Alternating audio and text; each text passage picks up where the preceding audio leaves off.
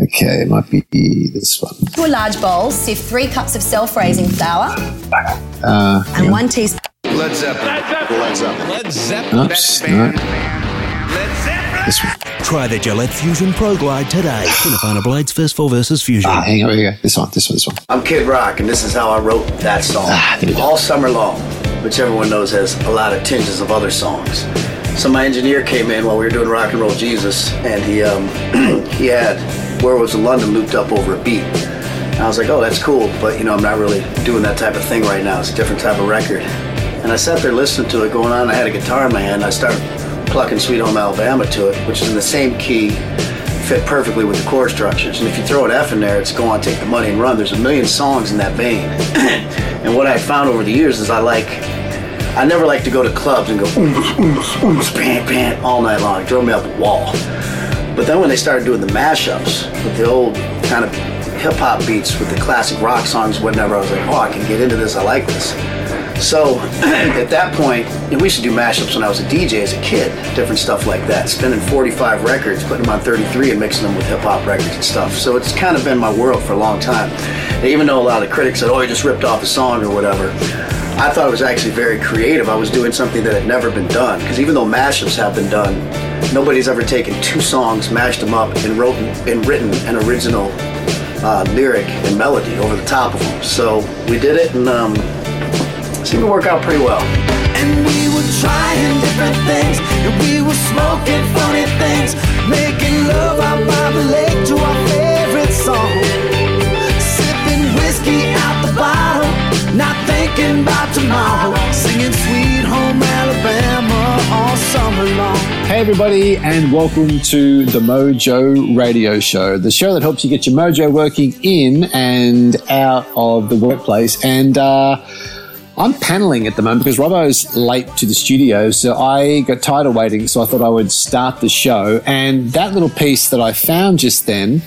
Uh, that is Kid Rock being interviewed backstage at the Jimmy Fallon talk show uh, in America, and he was talking about how he created a song called "All Summer Long," which is a a massive song was played on pretty much every radio station in Australia, and he was just talking about how he went about creating that song and how it was a mashup of Werewolves of London. Uh, Take the Money and Run by uh, Steve Miller Band and Sweet Home Alabama, one of the greatest songs of all time by Lynyrd Skynyrd. and I just thought it was an interesting. Oh, hang on. Yeah. Yep. Yeah, mate. Yep. You sitting in my chair? You, oh, you're recording. you were late. You're recording. Recording. Mate, you were late. Sit down. But Oh, let, on, let me, let me catch you up with. Oh, you've been out for a jog this morning, haven't you? This is all soggy. this seat. Well, I was under pressure. I was, it was, it's hard paneling. I don't And you've been playing with my massage. massager settings. I pretty much pushed every button. so, and, and listen, we can't record without the lava lamp lit. What are you doing? true. There we go. All right, Right. we back into it again. We're into it. So, Sorry, I'm late. What I was, folks, we, I'm, I'm sorry for interruption. However, the show's already rolling, Robert. So, where I was at was I thought I'm talking about Kid Rock, and he got interviewed, which I'll play Ah, back to you later. yep. Yeah, he got interviewed about how he wrote a song called All Summer Long. Hmm. And he got criticised because it was a combination of Warren Zevon's Werewolves of London, Steve Miller's Take the Money and Run, and Sweet Home Sweet Home Alabama Alabama. by Lynyrd Skynyrd Indeed. people were saying he just ripped off a song. Whereas his thing is that mashup is something he's done all along, and hmm. mashing things up is actually part of the creative process.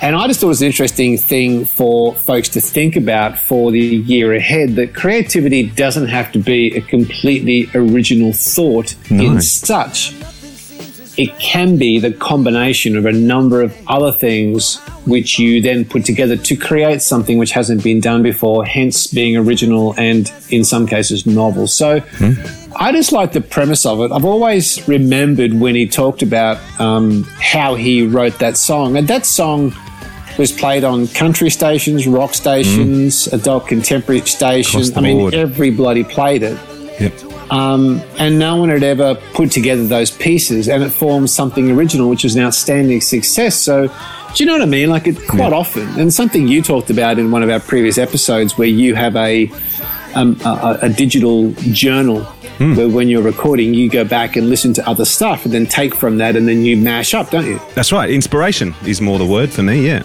stuff that inspires me. Yeah. So I don't think we should be afraid of mashing stuff up. And you know, if you're in the corporate world or you're in the social profit world, whatever, it's being open to seeing what's going on around you and taking the best of the best from everywhere, putting it together into a new format, and then recreating it to form. And That's where I think you know creativity, innovation. It's another tool we can use in the process. And I just hmm. thought that Kid Rock was very eloquent in the way he put it together, and very honest in the way he put it together as well. And also a very cool song. Let uh, everything else aside. Can you play a bit of it? This button, Gary. And we were trying different things, and we were smoking funny things, making love out by the lake to our favorite song. Sipping whiskey out the bottle, not thinking about tomorrow. Singing Sweet Home Alabama, oh, summer long.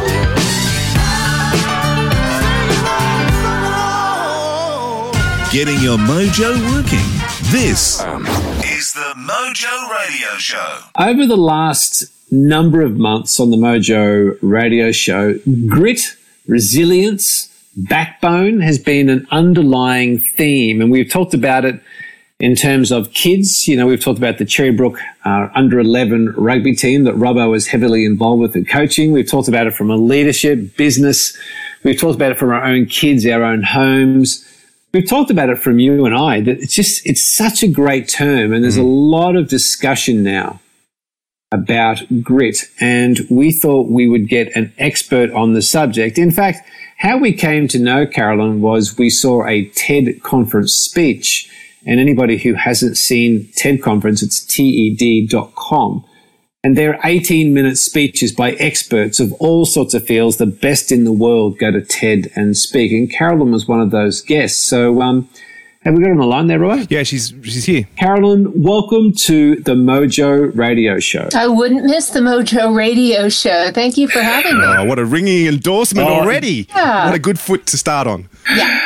Caroline, can you just give us a, a quick snapshot of your life today and the sort of work you're doing today and who you're doing it with? Sure. Um, I am a performance coach. I'm based in just around Washington, D.C., in the United States, and I work with men and women around the world who find me through a variety of ways. Quite often, my books, um, particularly my fifth book, Creating Your Best Life, which has been a bestseller in the goal setting field. And actually, it is the goal setting Bible for the Springboks, the rugby team featured in Invictus. Whoa. So that coach contacted me a year ago and asked me to fly to South Africa. So I I know that sports teams have really um, been able to use. I, I was I wrote the first evidence based book on goal accomplishment, um, and it's linked to the science of happiness. So um, I have.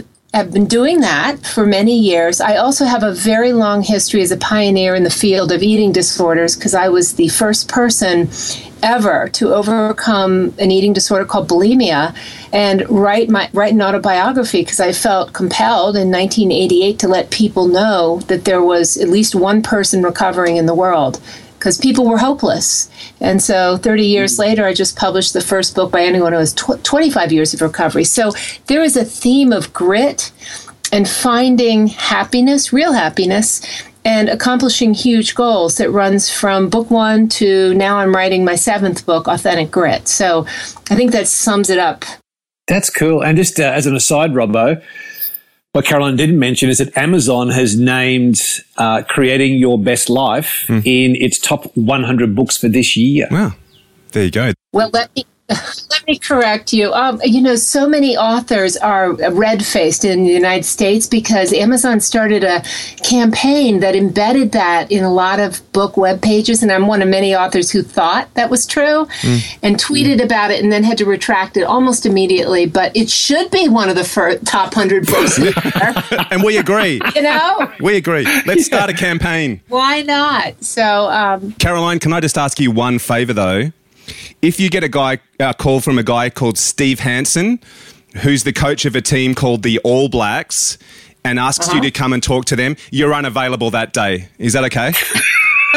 I'm just going to assume I'm going to look that up later and figure it out. But the answer is I'm un- unavailable, obviously. Yeah. Well, the All Blacks are the New Zealand rugby team, and they're arch rivals of the Wallabies, the Australian rugby team. So, you know, Springboks Wow. great, but All Blacks no. Okay. You know what? Anything you say. Your wish you. is my command. okay. And let me quickly just correct anyone's misperception. I didn't give a talk at the real big TED um, conference, which is really where the superstars go. I spoke at a TEDx spinoff, which is just as rigorous and just as Yeah. fun, but it's not the one in Monterey, California, as much as I wish it were. Um, but a lot of TEDx talks have gone viral because the content is quite often just as good, if not better, than some of the TED Talks that are out there. So I was honored to be picked, and I, I obviously am passionate about the topic I spoke about. Yeah, I think that TED today, the, the quality across all the different versions of TED really resonates with people. I just think today TED is the website that carries great speakers sharing great content. Yeah, I agree. Um, let's speak about TED and the TED speech you gave. Uh, focused on grit. Can you, because I know you you have studied the science behind this with some of the people who really are doing hard research behind it. Can you just give us an understanding straight up of what is it? Yeah. Um, grit is defined as passion and perseverance in pursuit of long term goals. And that's uh, the, the definition put forward by Angela Duckworth, who is one of the people I met when I went back to school about nine years ago and got one of the first 34 degrees in the world uh, in the Masters of Applied Positive Psychology. I went to the University of Pennsylvania, and Angela Duckworth is doing her amazing, amazing research there. Um, she got one of the MacArthur Genius Grant Awards in 2013, unrestricted, I think, quarter million dollars to continue her research. And she just got a million dollar book advance for a book on grit. So um, people really want to know about grit because people don't have it anymore. That's just the bottom line. And um, I'm, I'm passionate about it because I think you can develop it just as I had to develop it to save my own life, essentially.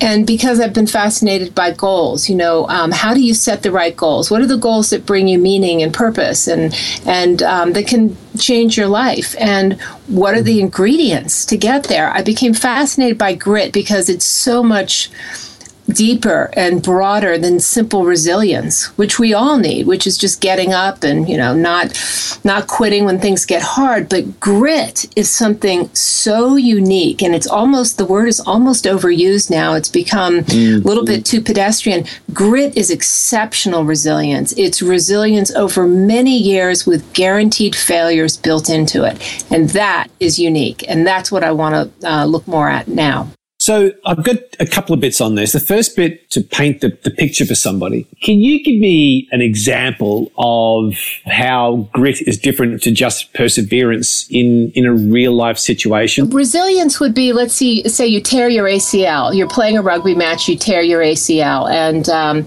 you you have to have surgery and you rebuild, and then you get back on the field the following year. So that's resilience. Grit is that happens once, and then you break your shoulder the next year, and then your collarbone, and you have this long term goal of achieving a certain kind of prominence or status or being a finisher in the world.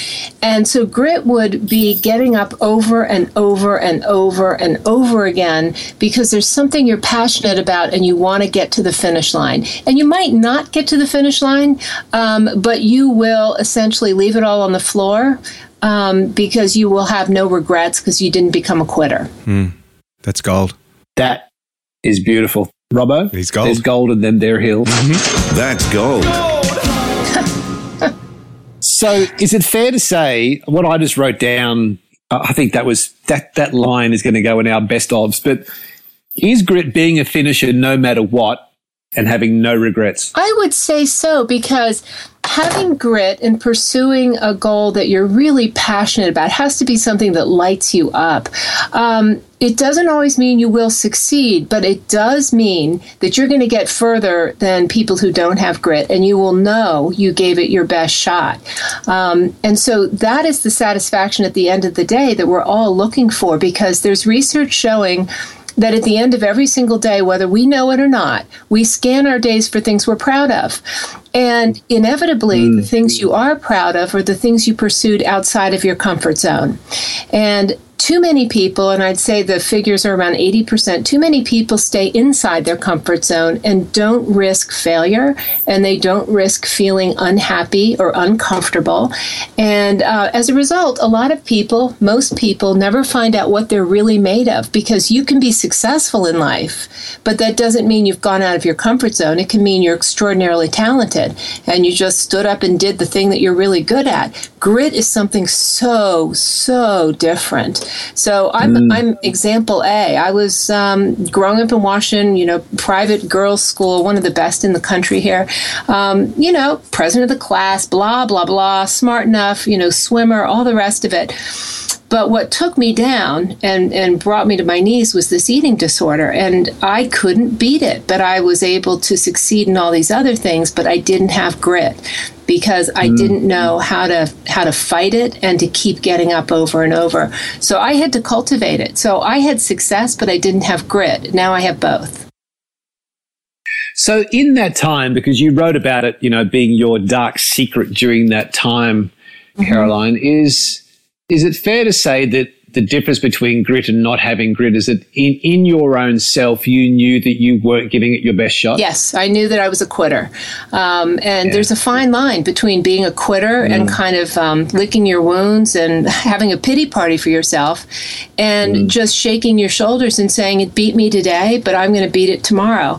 And if tomorrow Yeah. doesn't work, I'm going to get, you know, keep going. And so I'm a veteran of 12 step programs, which you probably know what I'm talking about. And that's why one of the slogans is one day at a time, because gritty people, they wake up and they just keep going. And interestingly enough, there's this huge study that came out in uh, 2008. A guy named Bruce Headey did it. And it was a long term study of people over 15 years. And what they found was that the happiest people had a few things in common. One of them is that they set really hard goals. And the second one was that they weren't quitters and they didn't make excuses for the things that didn't break their way. And as as you know from my TED talk and and us talking just a little bit earlier here, I am really fascinated by the fact that the self-esteem movement, at least in this country, has left us with this generation called the new millennials, and they're the most over-trophied, over-coddled mm. generation of all time, and the disaster it has left in its wake has given us the least gritty generation of all time. And it's fascinating how broad the tentacles and wide and deep the tentacles are from raising a bunch of babies. Robbo, that's a segue. Cherrybrook.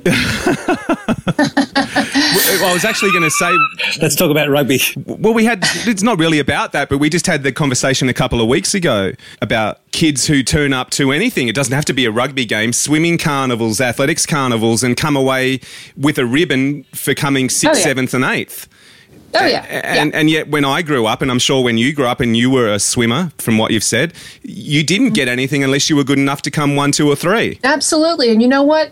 Everyone knew there was a one, two, and three. I mean, sports is beautiful because it teaches you about life. And there's this uh, Supreme Court justice in the United States, very famous quote. He said, when he wakes up in the morning, he looks at the front page of the newspaper and all he sees are man's failures. And then he goes to the sports pages and he sees man's triumphs, because, or women's triumphs, people's triumphs, because sport teaches you so much about character. Mm. I, I am mm-hmm. fascinated by sports mm. psychology, and I happen to live a few houses away from Katie Ledecky, mm. um, who you all know. She's the best female swimmer in the world at the moment, holds a number of world records, and that girl personifies grit. And I think she's put a stake in the ground around what it takes to succeed without the buoyant suits and without, you know, all the falderall. She's just a hard worker, and she personifies what we all need to do. And I think we're fascinated by people like her. We're fascinated by special forces. That's why people want to go to the movies and SEAL Team 6 this and all the rest of it because people want to be tougher. I believe they don't know how. And that's what I've set out to do is teach people the small things that are accessible to all of us that can move the needle on your grit score. Can I ask you this just quickly? I know you said we need to learn it, but do you think it's also innate in us? Because, and, and I'll draw a rugby anal- analogy, and I'm sorry, but this is what I've got to draw on. Um, in under six to under 10, under nine, sorry, they don't in inverted commas, score the rugby games with the kids that I, I coach. But the first question out of every child's mouth when they came off the field at the end of the game was, Did we win? Interesting. So, do you think it's that grit is something that's ingrained, but we teach our kids to ignore? Or is it something that we have to purely learn? Um, well, Angela Duckworth uh, talks about this, and I'm going to defer to her research. And she feels it's much like um, happiness. Um, at least half half of our happiness and half of our ability to be gritty is hardwired. So some people are more impulsive, some people are you know pessimistic, and you're born that way. But the good news is that about half of your ability to be that person, to be happy, to be gritty, is completely up to you especially what you choose to think about and what mm. you choose to do. Mm. So I do think that many of us are naturally competitive. I think that's the way we're wired. Um, we're wired to have mastery experiences. It's called self determination theory. But what we're not always wired to be is tough, particularly if you grow up in an environment where someone's always coming up behind you and cleaning up your mess mm. or telling you you're a winner when you haven't done anything to be a winner. And I've I've watched this kind of unfold in my children's lives and I, my kids are 25 22 and 19 and just in that six year span from the 25 to the 19 year old, as they went through elementary school i watched the most bizarre thing happening they started to eliminate things like fun runs because there were winners and losers and you know, some people are more talented. Some people train. Some people run faster. So what? That's the world, right? But there were parents who mm. complained that their children's feelings were hurt. So they eliminated it. And that's just one tiny example of what I've seen. So between those six years, the first one going through, he had a fun run. Six years later, there was no fun run. So the speed with which um, they've been able to dumb down competition, all the playgrounds in the United States are plastic now. There's no risk. There's no. Um, there's just no way to get hurt. You can't. You can't do anything daring because they've all been dumbed down. It's insane. It's truly insane. Caroline, how do we move the needle? So there's somebody listening to this and going, you know what? I want some more grit. I totally buy into what you're saying. Yeah. Can you give me one or two or you know three things that somebody could do mm-hmm. immediately to start moving the needle? Absolutely. Here are the three things I think they do. The first thing gritty people do when they're faced with a challenge is instead of asking themselves, why should I do that? Gritty people ask themselves, why not? So somebody says to you, "Hey, do you want to do you want to go for that 30-mile bike ride?" Instead of saying, "Why?" I mean, that's hard. I don't have the clothes. I don't know. Say, "Why not?" Sure. Just take a take a gamble, take a risk. Nice. You know, Nice. because the greatest risks in life usually result in the greatest rewards. That's you can go to the bank on that one. Second is find a way when times are tough to just see something different in your brain, change the channel, um, have a phrase, sing a song. I was talking to an Ironman athlete who has a brilliant thing he does when he wants to quit on the bike or the swim or the run. He says to himself, Well, you know, the bill right now, the bill at three miles, he can't make that decision. So I'm going to let the bill at six miles. He makes the decision.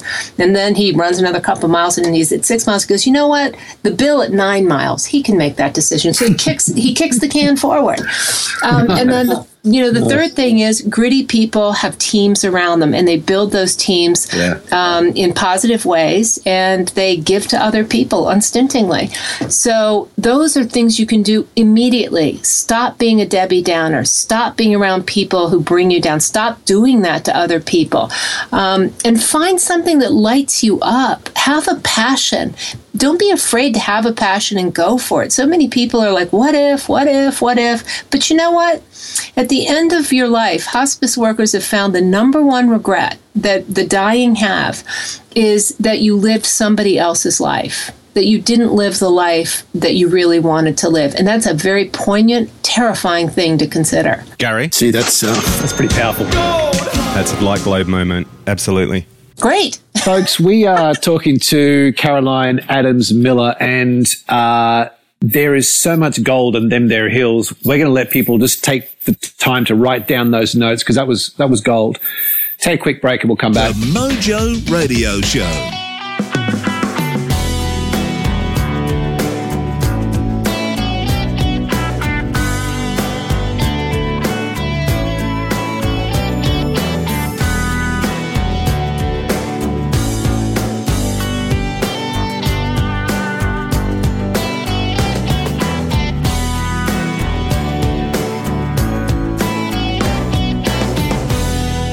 Caroline, I'm sure you're familiar with the term thought leader. Uh-huh. Is a thought leader and someone with grit necessarily the same thing? Like, do I have to be a thought leader to have grit? Oh, that's a good question. Um, no, I don't think thought leaders necessarily, by definition, are gritty.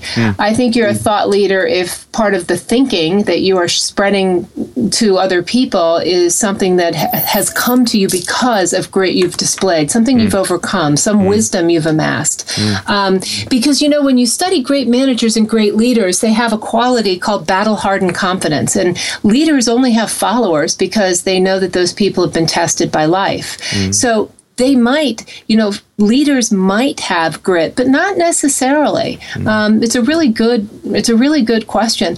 It- you know, grit is unique. Grit is something, and and it's not just for Olympians. It's not just for um, the tippy top people in the world. You can have grit in people who've been sober from alcohol for thirty years. You can have grit in somebody who solved an unsolvable math problem just because it lit them up. You can um, you can have grit by just um, tending to a disabled child um, for many, many years with all hardship. I mean, that's what grit is really all about. Grit is its own reward because you show up and you show up and you show up and you show up and nothing deters you. And, and I'm just, im- of course, assuming here that the goal is a positive one, that the goal is something that makes the world a better place in some way. Because you can be gritty with all the wrong goals. And we can all think of examples of terrible, horrible human beings who, who displayed a lot of grit in pursuing their own selfish ends. It's interesting that that statement you just made about it lit them up. I think it's fair to say, Robbo, the people we have spoken to on the program, hmm. Each person we talk to have found their thing that lights them up. It's a really mm-hmm. good thing for someone to take away who's listening to say, Am I really doing what lights me up every day? Right. And if I live someone else's life, I'm essentially, in some ways, perhaps lighting up someone else's world because it's their dream. We spoke to a, a guy recently who, who we said, you know, what was the dream for you starting your project? He said, I wanted to feed the world. Hmm. And the passion that came down the line talking to him from England, it, it just lit him up. It's such a nice phrase for people to walk away and just stop the car or sit on the train, look out the window and say, is what you're doing really lighting you up? Because, um, I suspect that is, it would be fair to say that that, that piece um, is a stepping stone to having grit. Yeah, because the people you're describing at some point probably had audacious dreams. And instead of asking themselves, why should I go feed the world, they said, why not? You know, why not? They went for broke. Um, I think what we're also describing is purpose. Yeah. So, purpose is never about giving to yourself. In Japanese, the word is ikigai. And, and when it's translated, it's basically that which I wake up for.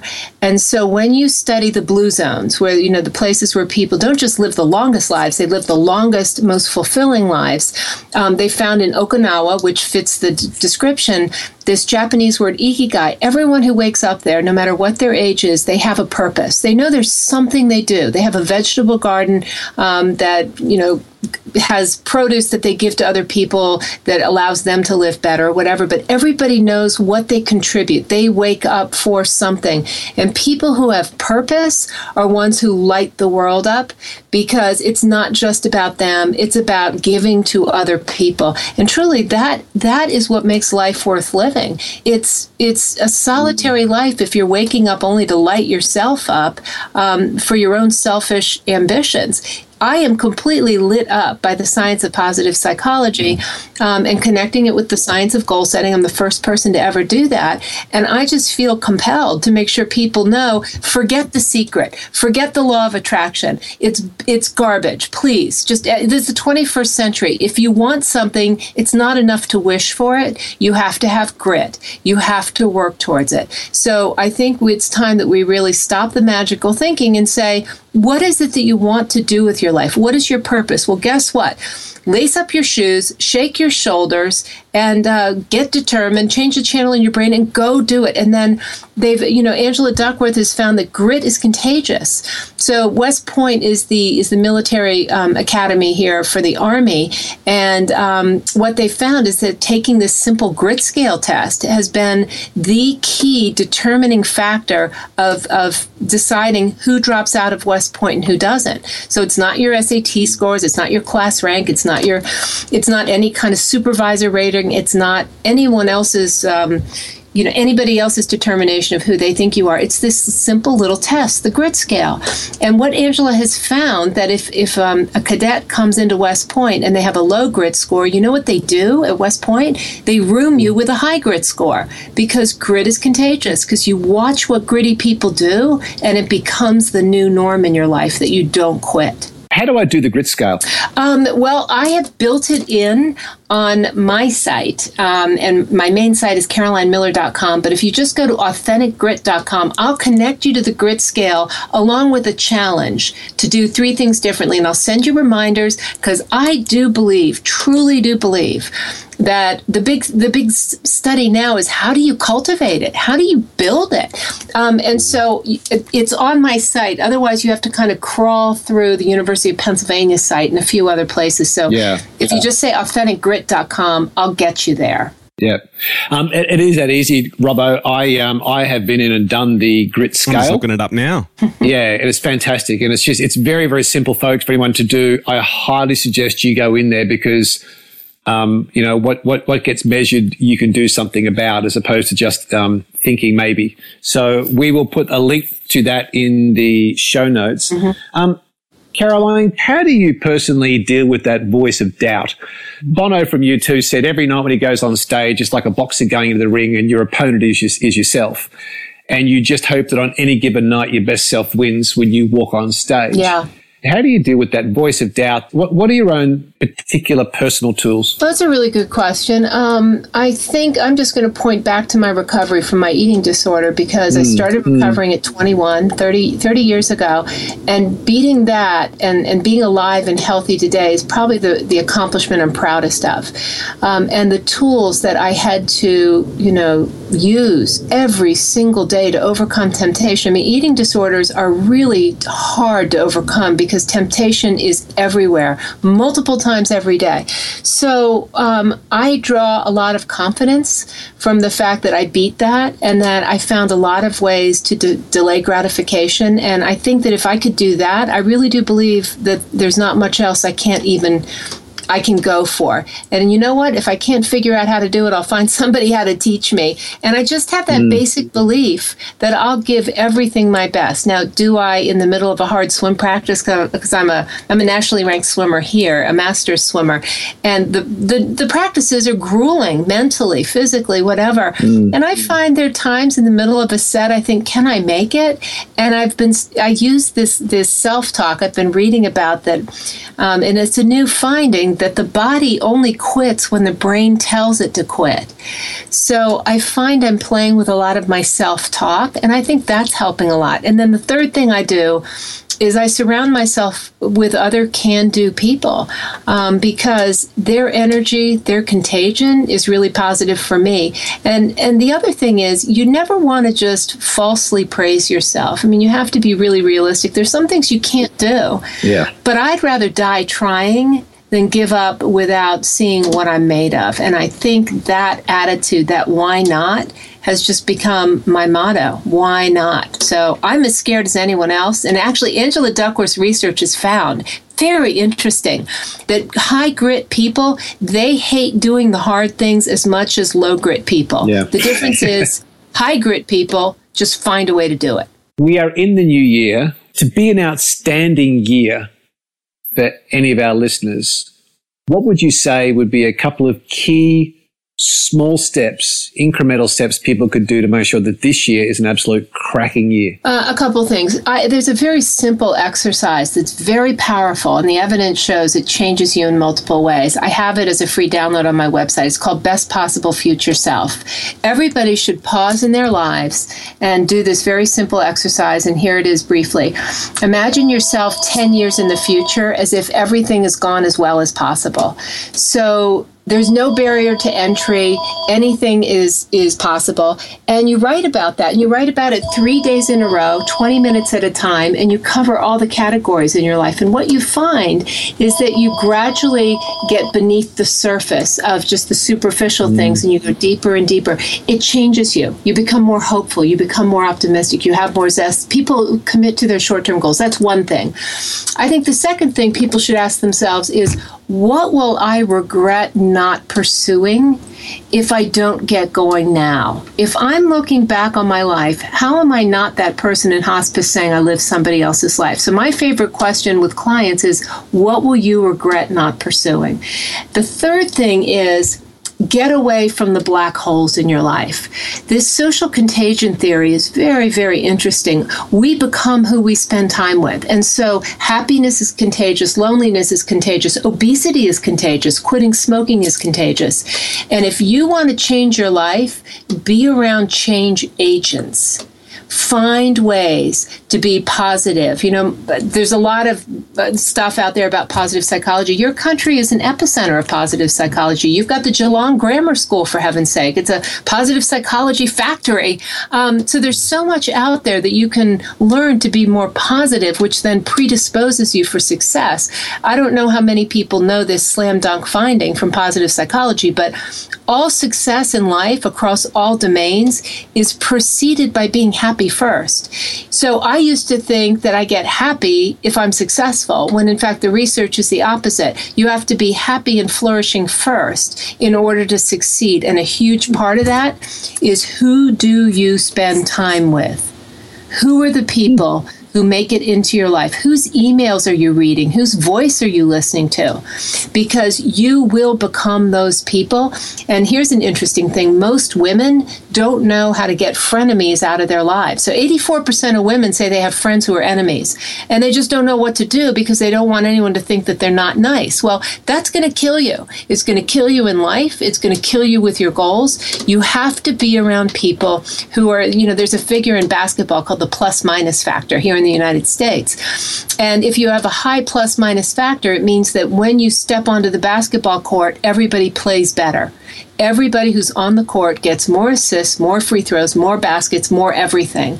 And so, what you're looking for are high plus minus factor people in your life. And I really do believe the more I know the science, the more I study this, be ruthless. Get them out. Mm. And if you're that person, fix yourself because you're having a terrible impact on other people. So that's not just a few things. I'm sorry I went on a little bit, but it's the beginning of the year. You know, ask yourself, who do I want to be? Who do I want to be? Not so much what do I want to do, but who do I want to become? And then how am I going to get That um, is fantastic. It's so good, Caroline. We um, that positive psychology you talked about just then. You tweeted recently that the Australian swimming team are getting into positive psychology. What exactly are we getting into? There's a, a man who's brilliant. I think his name's Matthew Scholes, and uh, he presented at the Canadian Positive Psychology Association this last summer. And it's just really a no brainer, to be honest with you.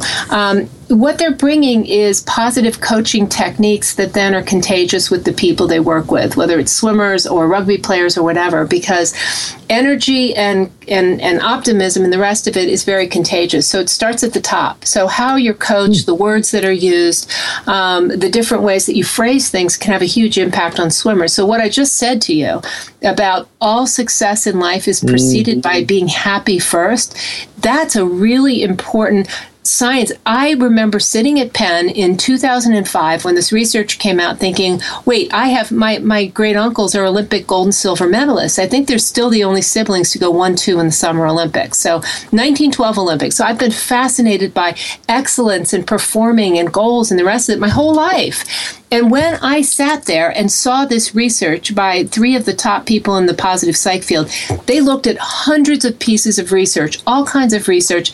And this slam dunk finding was that if you want to succeed in life, you better be happy first. So you better believe that all the Olympic committees in the world ought to be looking at exactly this finding, which is how do we improve the well being and the emotional flourishing of athletes so that we predispose them to have more zest, more optimism, you know, more grit, more resil- resilience, all of those things, because that's what goes along with flourishing. It's all right there in that package. That's fantastic because quite often I think, and Robbo, you, you, you follow the rugby pretty closely and we look at sports, but you know, if, if, it, if it is contagious and it's preceded by happiness, you have to say that quite often when you look at a coach of a team, they don't look happy. No. Hmm. They don't feel fulfilled, fulfilled. And you have to think that has to spread through the dressing room, the training sessions. Do you know what I mean? Mm-hmm. Like the spirit has to be passed on, but they, they just don't seem to be happy. No. It's a tough Well, job. Yeah, I want to go one step further because I don't know. I don't know much about rugby. I know a little bit, but I think it's probably very similar to American football. And let me tell you, if you've got a toxic player on a team, someone who just badmouths everything, always grumpy, maybe it's a star, but someone who's just really negative, the research shows that you want to get that person out of the locker room as fast as you can. Just cut them mm. Because there are a lot of companies that run on that principle that take the most talented people here, maybe even the people who bring in the greatest sales. But ultimately, if they're toxic people, they're going to do more harm than good. Cut these people immediately. So I've seen this in American football teams. You get one bad apple in a locker room that turns the locker room. We've got a guy here in the Australian rugby team called Kurtley Beale. Um, and there's a lot of controversy at the moment because the Wallabies have a new coach, a guy called Michael Cheika, and he's basically done that. He's booted this guy from the team, and everyone's going, Wow. "How can you get rid of Kurtley Beale? You know, he's Kurtley Beale." And Michael Cheika turned around and said, "Well, you know, Kurtley Beale's great, but um, one man doesn't make a 15-man rugby team." There you go. That's exactly what we're talking about. Yeah, it's the same in business. I was doing a speech recently in Sydney. We were talking about creativity, and the people in the room said that back at their office they had a guy that was um, his his nickname was the Wall because no matter what ideas they wanted to do, they'd hit the wall, and he was just negative about everything. And I said to him, "Well." You know, you can deal with the wall, and perhaps he's not being respected and not being, his ideas aren't being drawn out of him, so he doesn't feel significant.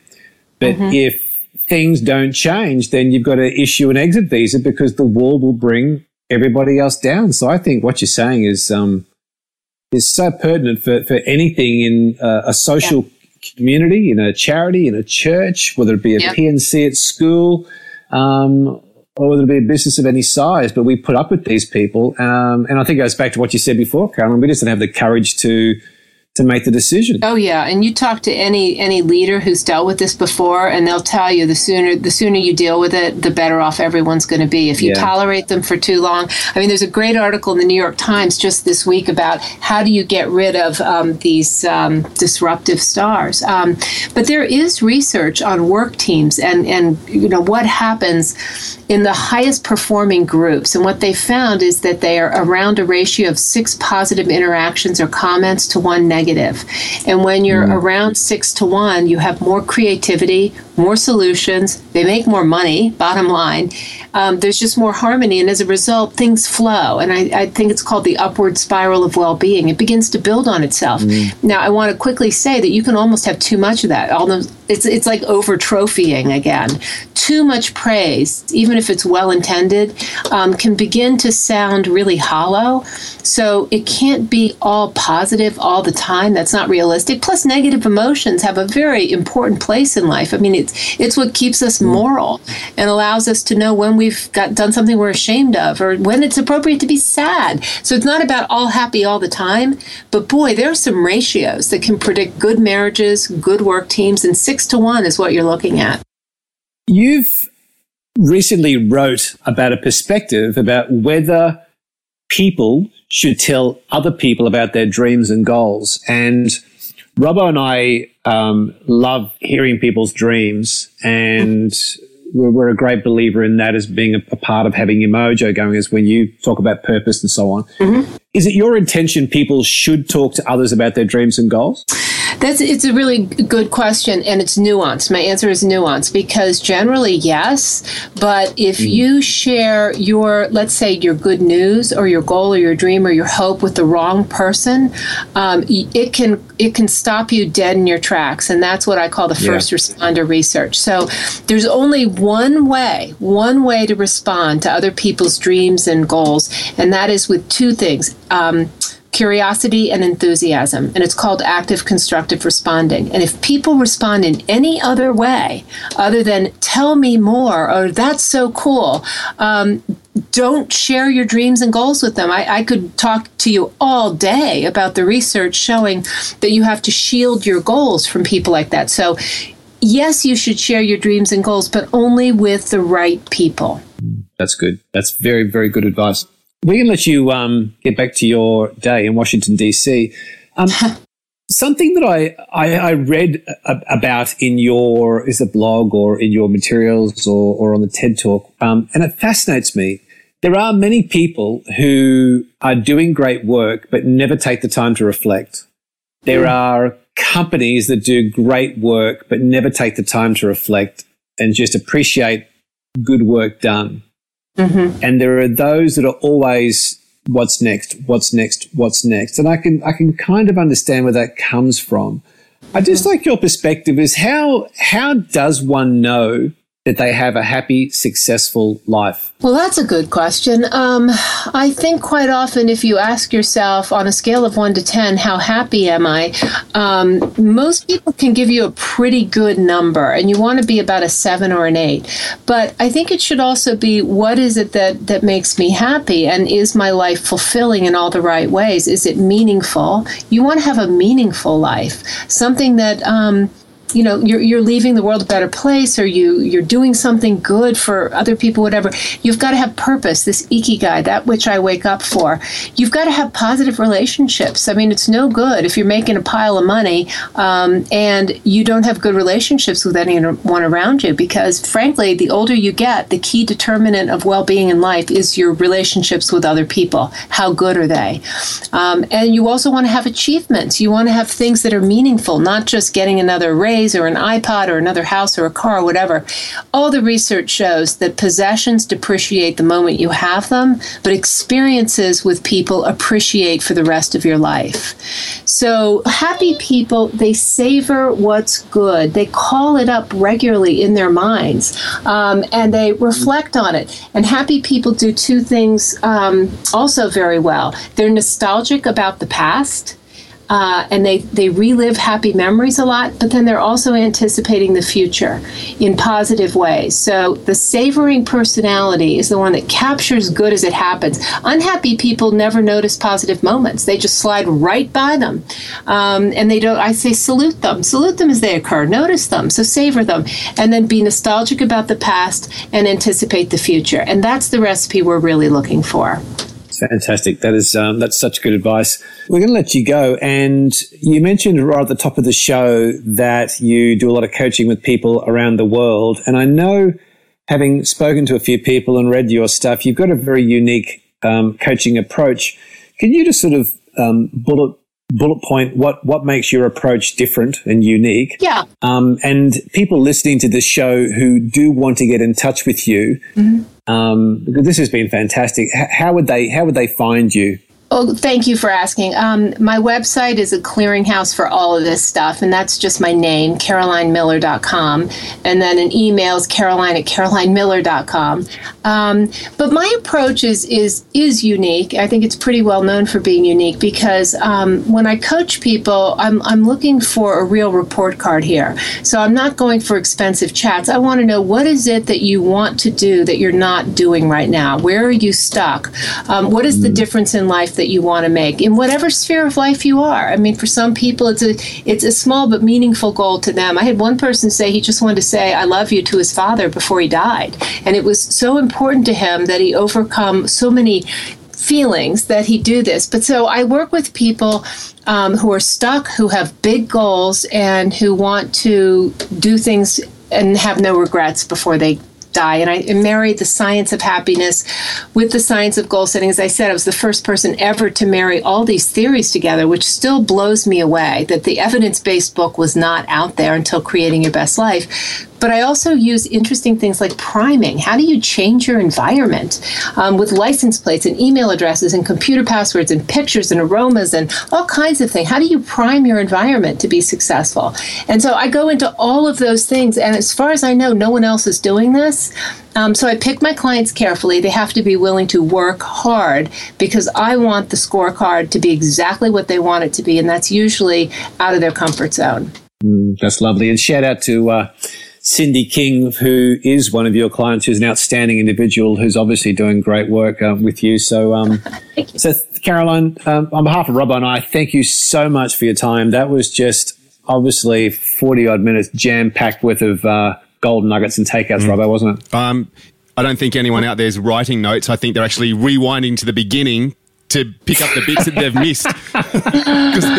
You're very kind. That was brilliant. I, I, the pleasure is all mine, and I so appreciate you taking the time to just ask these questions. We um, we will uh, endeavour to get you down to Australia mm. uh, because we need to get you down to Cherrybrook uh, rugby under 11 team for training, Robbo, don't we? Yeah, I think um, a few choice words from you, Caroline, might motivate my under 11s. I would love to. Find me a way. Find me a corporate speech, and I'm coming. Really, I'm being serious. You know, my beautiful. empty nester. So bring me down. You know, we, you know, we just said to ourselves, Caroline, mm-hmm. why not? That's right. Why not? Why not? That's right. Exactly. There I, am you actually, go. I'm throwing this the challenge out to the club sponsors now. Come on, let's get together and get something happening. Actually, I, have got it, Robbo. I know exactly who to approach. Okay. Vegemite. Vegemite. Vegemite. Vegemite. Why not? Vegemite. Why not? Oh, I've got to tell you, that stuff's horrible. But God bless you for having. Do you know? Do you know? I, Gary and I used to work in Radio Caroline, and um, Suzi Quatro came into the radio station where we worked, and the mm-hmm. breakfast, the guys on the the breakfast show, and I think you call it mornings in America, um, yes. challenged her to have some Vegemite on toast, and her words were, "It tastes like a cat's bum." uh, you know what? I don't know what that tastes like, but I'm telling no. you, it's. yeah, I'll bring you peanut well, butter. Uh, I'll take peanut butter. We'll trade. Yeah. You try peanut butter. I'll try your Vegemite. I actually gave my kids peanut butter and jelly the other day, and they loved it. Well, there you go. See, yep. I mean, we've got it all figured out over here. That's right. Okay, so we're talking peanut butter and Cottee's. Because I think we just lost Vegemite as a potential sponsor. Yes. Uh oh.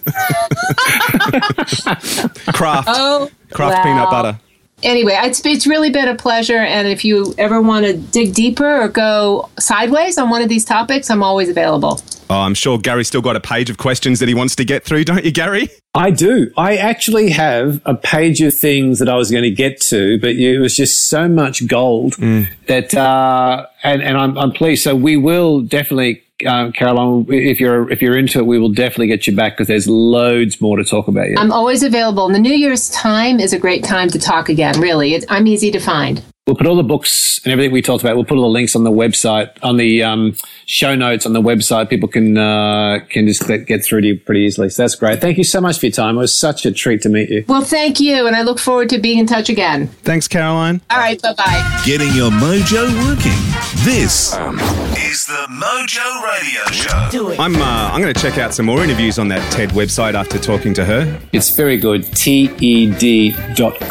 Um, and there's a lot of good stuff on on there. I think there's a lot of ordinary stuff on there. Mm. But it is definitely worth going through because the there's an eclectic collection of um, of speakers on there and content and topics. So um, definitely highly recommend it. Cool. I reckon uh, that's about a show for this week, don't you? We're done. The Mojo Radio Show is produced and recorded in the studios of Voodoo Sound. For more tips and tools to get your mojo working, check us out on Facebook at The Mojo Radio Show or online at themojoradioshow.com. For more about Gary, see GaryBertwistle.com or to polish your next audio or video production, check out voodoosound.com.au. And for the right voice, realtimecasting.com. Andrew Peters speaking. See you next time.